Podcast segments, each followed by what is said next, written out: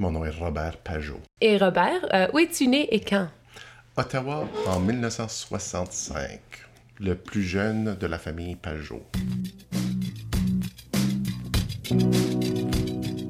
Robert, que je surnomme Baba, est le Benjamin de la famille et il est le seul fils dans une famille de cinq. Dans les deux derniers épisodes, on a rencontré deux de ses sœurs aînées, Marguerite et Denise, et son père Marc aussi. Il y a huit ans entre Margot et Baba. Donc, quand Baba est né, l'environnement linguistique à la maison avait déjà changé. Déjà, quand moi j'étais jeune, c'était partagé en français et anglais. Mais même à la maison, c'était surtout en anglais. Parce que contrairement à Margot, mes, sœurs aînées, surtout les trois sœurs aînées, euh, qui ont appris que le français au début et qui étaient unilingues francophones, moi, c'était bilingue dès le début. Donc, moi, puis on vivait dans un milieu plutôt anglophone en banlieue d'Ottawa. Donc, c'était dehors, c'était toujours, toujours, toujours anglais. La maison, c'était partagé français-anglais. L'école primaire dans notre quartier, qui était à un coin de rue, à l'origine, c'était une école bilingue.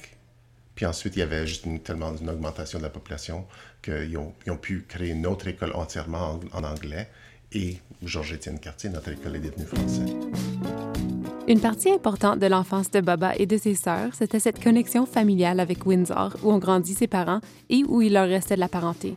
De la parenté francophone, oui, mais aussi anglophile. Nos vacances d'été se passaient à Windsor. Puis mes grands-parents, mais des deux côtés, c'était francophone. On vient de deux souches francophones, mais dans la communauté de Windsor, ils étaient quand même bien, bien intégrés. Ils étaient, il y avait quand même une certaine historique francophone, connaissaient leur, la, la fierté de, de, de faire partie de la francophonie euh, dans le, le coin de Windsor. Mais en même temps, ils étaient, ben, du, du moins du côté euh, de ma mère, où on restait, chez, euh, Mémé Stella, euh, c'était, ils étaient très anglophiles. Euh, je ne sais pas si c'est quelque chose que Denise puis Margot ont mentionné, Maman l'a mentionné un petit peu. mais le fait qu'il y avait quand même- carrément un portrait de la reine. euh, Ah mon- oui, ok, mon- ça, je le savais pas. oui, ben, une petite photo. Euh, mon oncle était dans les forces armées. Les, tu sais, ma mère, on a les, euh, ma mère faisait un scrapbook quand on était jeune. C'était toutes des publications anglaises. C'était sur les, tu sais, des questions euh, de la royauté euh, anglaise.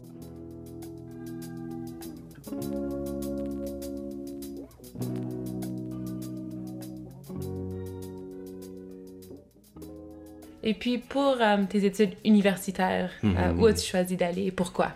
à McGill. Euh, ben, j'ai pris une année sabbatique après l'école secondaire. Euh, J'avais été accepté à l'Université d'Ottawa. Euh, en anglais, je pense. Je me souviens même plus la première fois. J'ai fait application, mais j'ai décidé de prendre une année sabbatique. Puis ensuite, je suis allé en, anthropologie à McGill à Montréal. Donc, j'ai vécu les trois années à McGill de mon bac dans le ghetto à Montréal. À McGill, à Montréal, qui est une ville francophone, mais où il y a aussi beaucoup d'anglais, et McGill étant une école anglophone, euh, quelle langue parlais-tu le plus souvent? Comme quel serait le... Ouais. Presque entièrement en anglais. Ouais. Est-ce que tu avais vivais- des amis francophones pendant ce temps-là? À McGill, il y avait quand même des, évidemment des étudiants montréalais francophones à McGill. J'en connaissais deux. Euh, puis on se parlait en français. Oui, tu sais, c'est- je, je vivais comme. je- on parlait quand même un peu français de temps en temps, mais c'est surtout, surtout en anglais. Euh, il faut dire que ta mère, Denise, était aussi à Montréal en même temps que moi, elle, quand elle habitait avec Camille dans leur appartement. Donc là, je voyais Denise de temps en temps et Camille. Puis avec Camille, évidemment, ça se passait toujours en français. Mais en général, je vivais dans le, dans le, euh, dans le ghetto de McGill. J'étais pauvre étudiant, donc on, on sortait pas vraiment souvent. Souvent, je montais euh, Parc Saint-Denis pour les Bagels, euh, Saint-Viateur, Fairmount, puis aussi sur le, le Vieille Europe, sur Saint-Laurent, euh, Warshaws et tout ça. Donc, mais là même, c'était aussi quand même, c'était un mélange ethnique. Euh, alors, est-ce que les gens étaient surpris de savoir que tu parlais français des fois, ou est-ce que tout le monde te, te voyait comme francophone là-bas aussi? Non, sou- souvent le monde était euh, surpris. Ouais. Parce que j'ai quand même pas vraiment un accent francophone quand je parle en anglais. Mhm. C'est- C'est surtout l'inverse.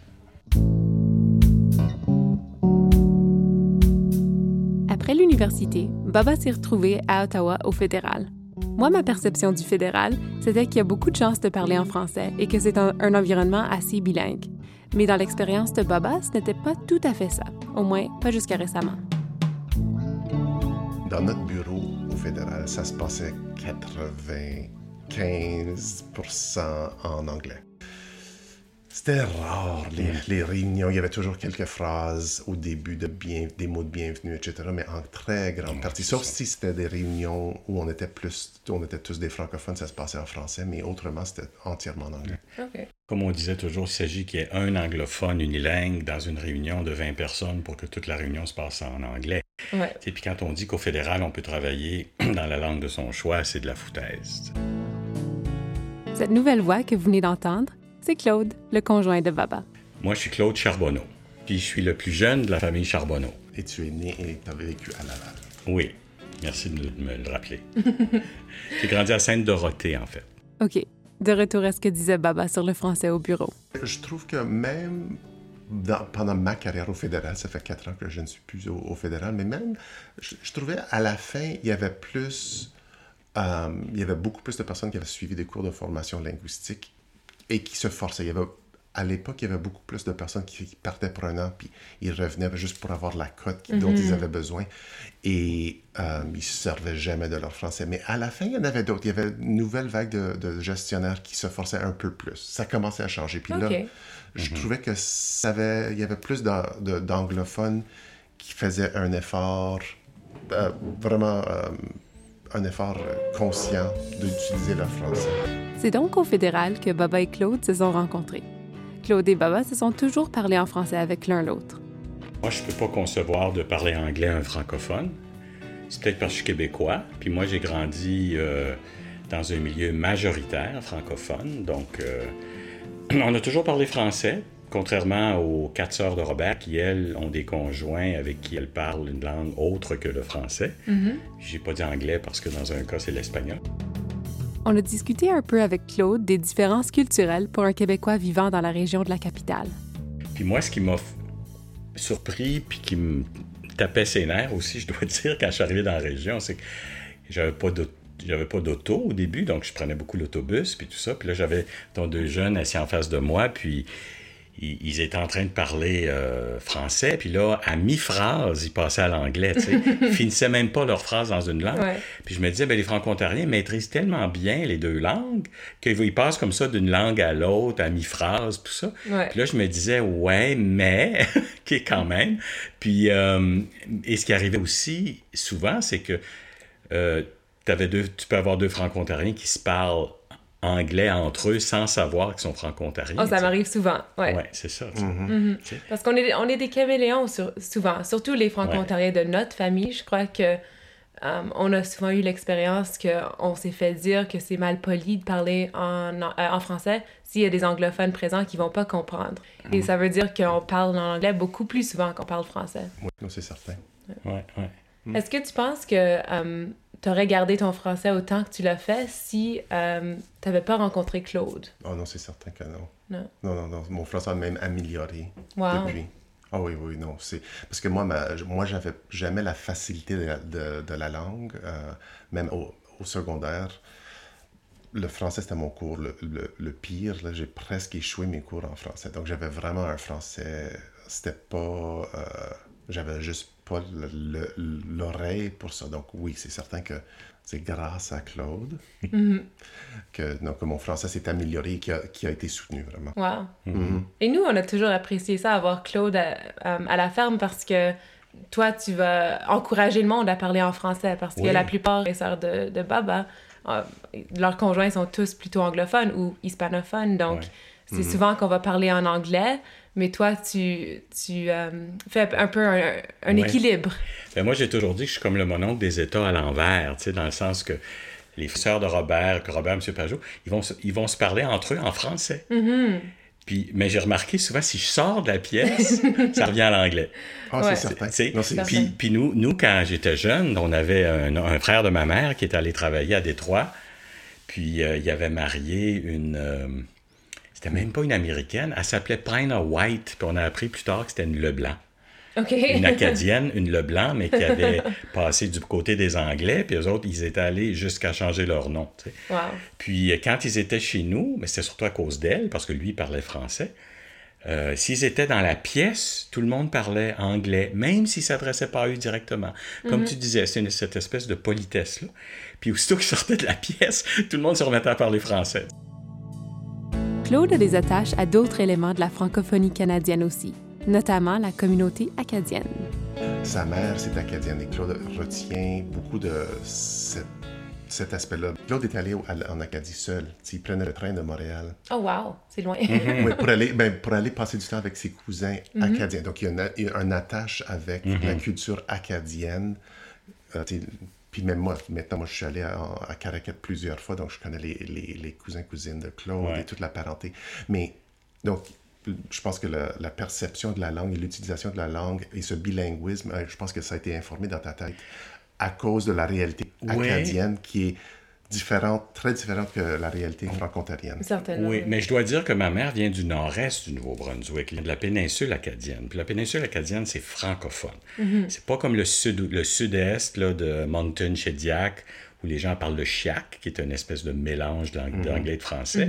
À Caracat, mais non, à Caracat, on parle un français très, très pur, excellent, puis avec ce bel accent en plus. Parenthèse explicative. Le chiac, si vous connaissez pas, c'est une variété de français parlé au Nouveau-Brunswick qui emprunte beaucoup à l'anglais et est ponctué d'éléments archaïques, entre guillemets, parce que je trouve ça drôle d'appeler une expression archaïque si elle est toujours en usage courant. Euh, donc, la première fois que j'ai entendu le chiac, j'étais ravie, parce que pour moi, c'est un peu comme le franglais que j'aime bien parler avec mes amis de l'école primaire, mais plus structuré. Il est parfois célébré par ses locuteurs, mais parfois critiqué comme étant une sorte de français impur. Moi, je trouve ça le fun, parce que ça se parle seulement si on est profondément bilingue, et c'est une expression créative née de la proximité géographique du français et de l'anglais. J'aimerais bien inviter une de mes amies acadiennes qui m'a introduit au chiac dans un futur épisode pour en parler et comparer les similarités avec le franglais franco-ontarien. Fin de la parenthèse. Mais moi, très, très attaché à cette, à cette région-là. Mais c'est aussi parce que c'était ma seule famille. tu sais. Ma mère venait d'une famille de 15 enfants, puis mon père était fils unique. Fait que Ce qui fait que j'ai aucune famille québécoise. Ah bon? Euh, mais mais toute, toute ma famille est acadienne. Puis, juste du côté de ma mère, j'ai 43 cousins. Oh wow! Et Une grande ils famille, wow. Il y a C'est une, une sœur de ma mère qui a eu 12 enfants, puis elle a un, un fr- un autre frère et une sœur qui ont eu chacun 9 enfants. Donc, euh, ça fait, ça fait du monde. Ouais. Du monde à la messe. Oui, mais ces, euh, ces forces démographiques ont certainement changé. Et Ouais. euh, la population francophone est, est en déclin dans plusieurs. euh, ben, un peu partout au Canada.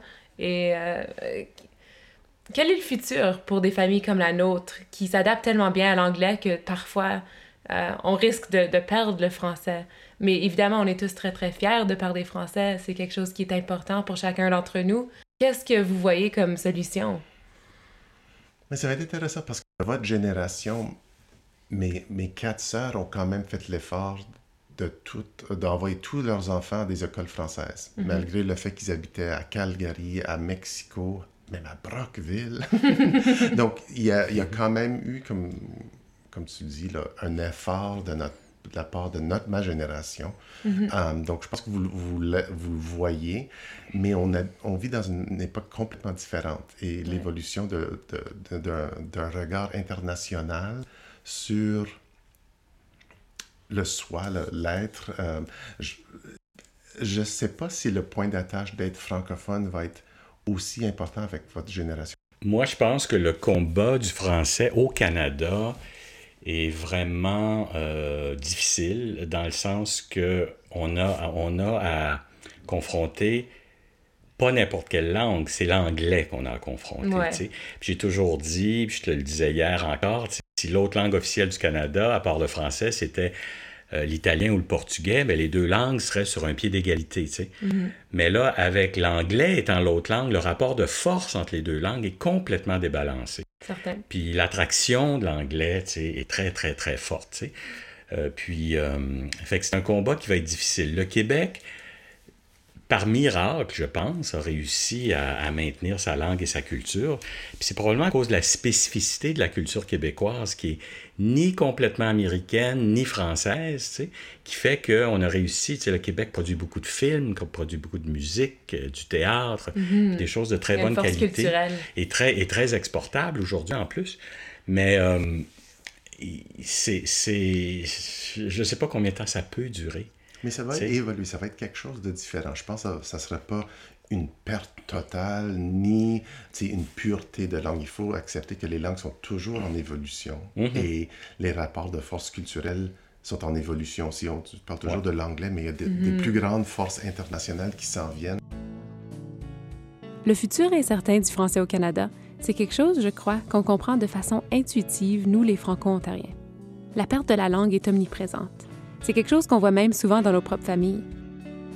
Mais notre rapport avec la langue dans notre famille est, est, est assez différente, je crois, étant donné que des francophones du sud de l'Ontario, on on je pense que mes sœurs et moi, on se perçoit comme ça un peu quand même avec notre relation avec la langue à cause de nos deux, nos deux parents de, de Windsor.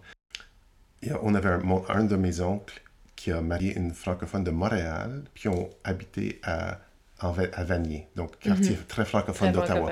Et cette famille-là est francophone. Ouais. Et, euh, on a un autre oncle euh, qui était ici hier, Oui. qui a marié une francophone du nord de l'Ontario, mais ils ont quand même vécu un bout de temps à Windsor et ils, ont- et ils sont déménagés à- dans l'ouest de la ville d'Ottawa, à Canada, dans une banlieue anglophone.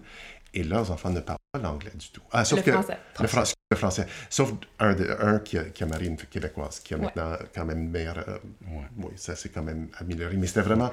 Donc nous autres, on était vraiment entre les. Entre deux, les deux. Physiquement, mais aussi culturellement. On, on avait. On passait beaucoup de temps avec mon oncle Jerry et sa famille francophone. On allait regarder les parties de football chez eux, chez Ouais. eux, Noël et tout. Mais un peu plus tard, on passait beaucoup, encore plus de temps avec Don. Don et sa famille venaient ici souvent. Euh, et aussi nos autres cousins de Windsor qui venaient. La, la- la ferme est devenue un point de rassemblement pour toute la grande ouais. famille. La ferme, c'est le chalet de notre famille où j'ai passé la plupart des étés de mon enfance, comme je l'ai mentionné dans les deux derniers épisodes. C'est en fait où cet enregistrement a eu lieu.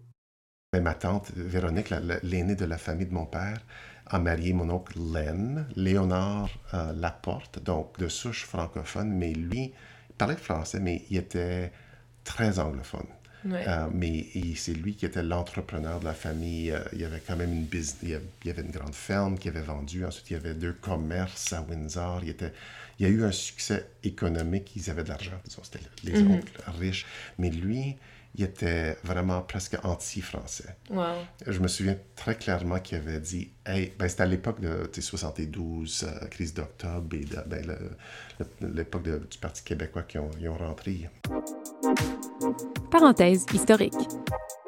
Je suis pas historienne, mais je ferai de mon possible de vous résumer les événements de la crise d'octobre. En bref, c'était une période turbulente au Québec. Le contexte, c'est les fortes inégalités socio-économiques entre les anglophones minoritaires et les francophones majoritaires au Québec qui existaient à l'époque. Les anglophones détenaient beaucoup de pouvoir économique et politique dans la province, ce qui causait du ressentiment de la part des Québécois francophones et a donné de l'ampleur au mouvement séparatiste québécois. Donc, la crise d'octobre a été déclenchée par l'enlèvement de deux personnes par le groupe militant séparatiste d'inspiration socialiste, le FLQ, qui est le Front de libération du Québec, dans un acte terroriste qui avait pour objectif d'avancer la cause séparatiste. En octobre 1970, le FLQ a enlevé James Cross, un diplomate britannique, et ensuite Pierre Laporte, le ministre du Travail. Ce dernier a ensuite été assassiné, ce qui a mené le premier ministre de l'époque, Pierre Trudeau, à proclamer la loi sur les mesures de guerre qui a permis au gouvernement de suspendre la liberté d'expression et des libertés civiles. 8000 soldats de l'armée canadienne ont été déployés à Montréal, ce qui a mené à une vague d'arrestations de personnes suspectes. La crise d'octobre s'est terminée une fois que les meurtriers de Pierre Laporte ont été appréhendés. Plusieurs des personnes à qui j'ai parlé pour le balado, comme Baba, ont fait référence à la crise d'octobre quand ils parlaient de sentiments anti-francophones qu'ils ont soit vécus ou témoignés. J'ai donc fait cette recherche avec le but de voir si les répercussions sociales et politiques de la crise d'octobre sur les Franco-Ontariens ont été documentées et analysées quelque part. À ma surprise, j'ai pas pu trouver grand-chose. Donc, si quelqu'un possède de l'information à ce sujet et veut bien m'informer, ça m'intéresserait beaucoup et j'en parlerai volontiers dans un futur épisode. Fin de la parenthèse.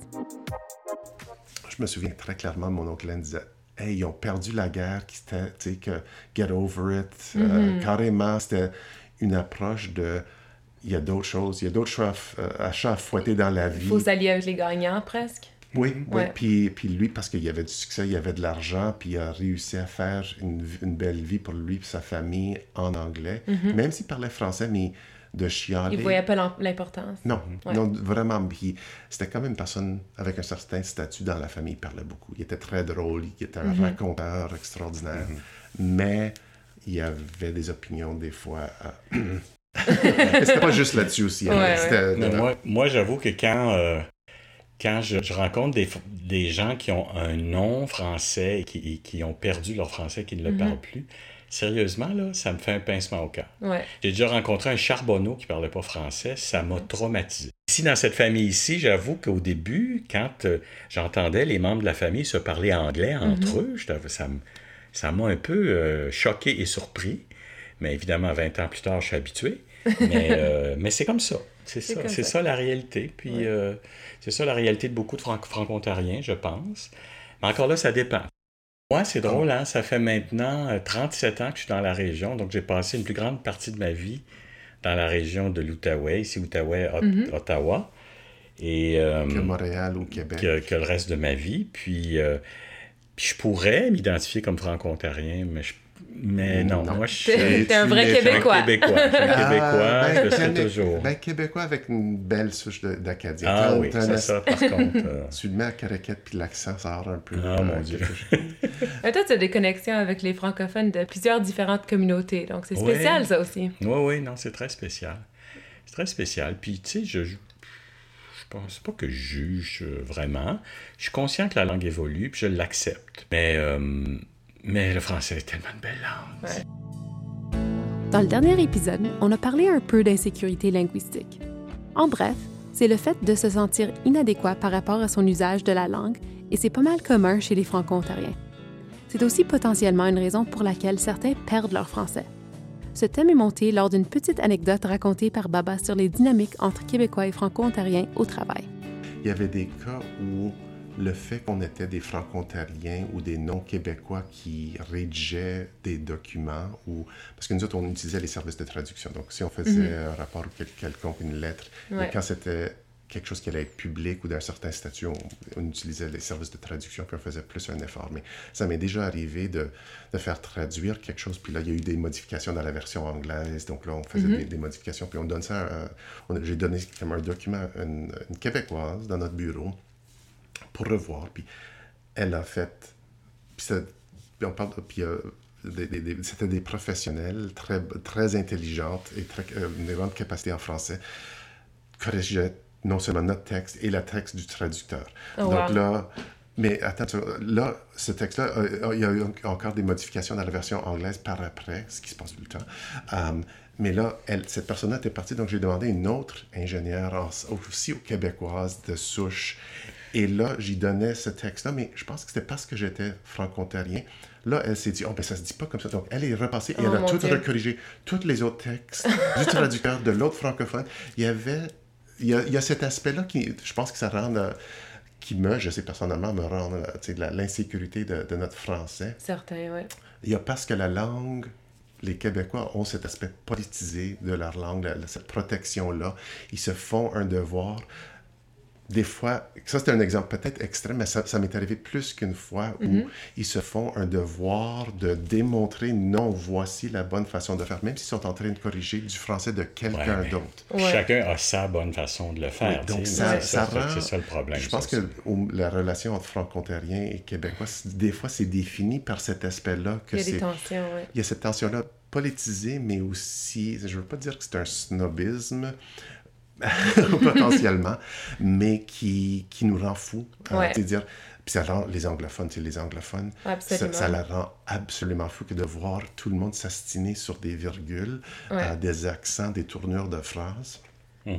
On a la vie simple en anglais. Il faut dire que C'est ça, on a des, des, des raccourcis, des façons précises, ben, imprécis, mais en même temps, le message passe, puis ça, ça se fait très rapidement. C'est Mais ça. les Français, et Ouais. le français, c'est une langue riche de, Ouais. de, de précision. Moi, j'ai Ouais. toujours dit que l'anglais aussi évolue, puis je trouve que je trouve qu'en anglais, la langue écrite se rapproche de plus en plus de la langue parlée. Oui, absolument. anglais, on peut écrire français, comme c'est on très parle. différent. Alors qu'en français, la différence Ouais. entre la langue parlée et la, et la langue écrite, surtout au Québec, Ouais. c'est un monde. Et je ressens Mais la même chose, moi. Ouais. J'aime, j'aime pas écrire en français si ça va être vu par le monde parce que j'ai peur de faire une faute. Et parce que si je fais une faute en anglais, j'ai moins peur que, j'ai, que je me fais critiquer là-dessus. Tandis qu'en anglais, euh, en français, Oh non, les critiques sont beaucoup plus extrêmes. Oh non, c'est certain. Puis, euh, donc, moi, je fais toujours, toujours, toujours vérifier mon français. Les, sur- ben, ça Ouais. dépend. Là. Il y a des questions urgentes que on, on- je fais, mais j'envoie toujours ça, Claude. C'est C'est mon, mon culturel, crédit. c'est culturel aussi. Tu sais, les francophones aiment critiquer, critiquent ouvertement, n'ont pas peur de confronter, alors que les anglophones sont plutôt polis. Mais ça donne pas le goût de, d'écrire en français et ça, ça va limiter euh, Mhm. l'apport des franco-ontariens à l- la culture francophone du Canada. On va pas écrire autant de romans, on va pas produire autant de euh, d'art euh, et de, d'éléments créatifs quand on a cette peur de se faire juger aussi. Mhm. Et je pense que ça, c'est un obstacle. Absolument.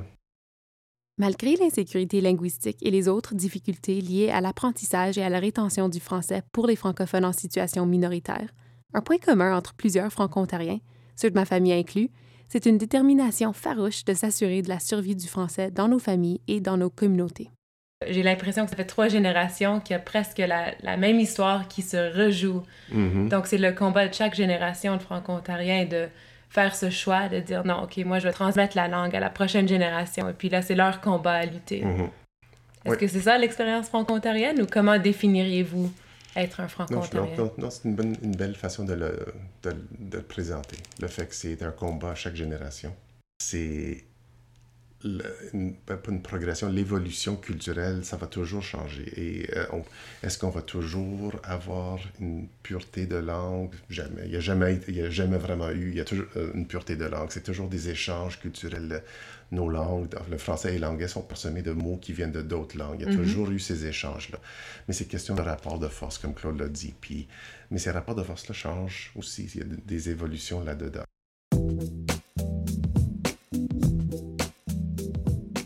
Les Québécois et les Franco-Ontariens, on partage une langue et un pays, mais il y a certainement des différences de perspective que je trouve vraiment intéressantes. C'est amusant d'explorer cette dynamique au cours de cette conversation avec Baba et Claude, notre mononcle du Québec. Merci d'être à l'écoute. C'était vraiment touchant d'entendre tous vos commentaires et feedbacks sur les deux premiers épisodes et très encourageant en plus. Il reste encore un épisode de cette mini-série qui paraîtra mardi prochain. Après ça, je vais faire une petite pause de quelques semaines pour finir de préparer la deuxième mini-série que j'annoncerai pendant le prochain épisode. Entre-temps, si vous cherchez d'autres balados ou émissions de radio en français, je vous recommande le balado Que sera Sarah, où l'enseignante Sarah Lalonde découvre les passions et les projets de pédagogues sur le terrain. Je vous recommande aussi le Pot pourri Show de CIUT 89.5 FM. C'est une émission francophone qui parle d'actualités culturelles, éducatives, politiques et médicales par le biais d'un réseau de correspondants international et interculturels francophones. L'émission est diffusée à la radio et en ligne tous les dimanches de 11h à 13h. Vous pouvez trouver les liens pour ces deux émissions dans les notes de l'épisode. Bonne semaine et à mardi prochain!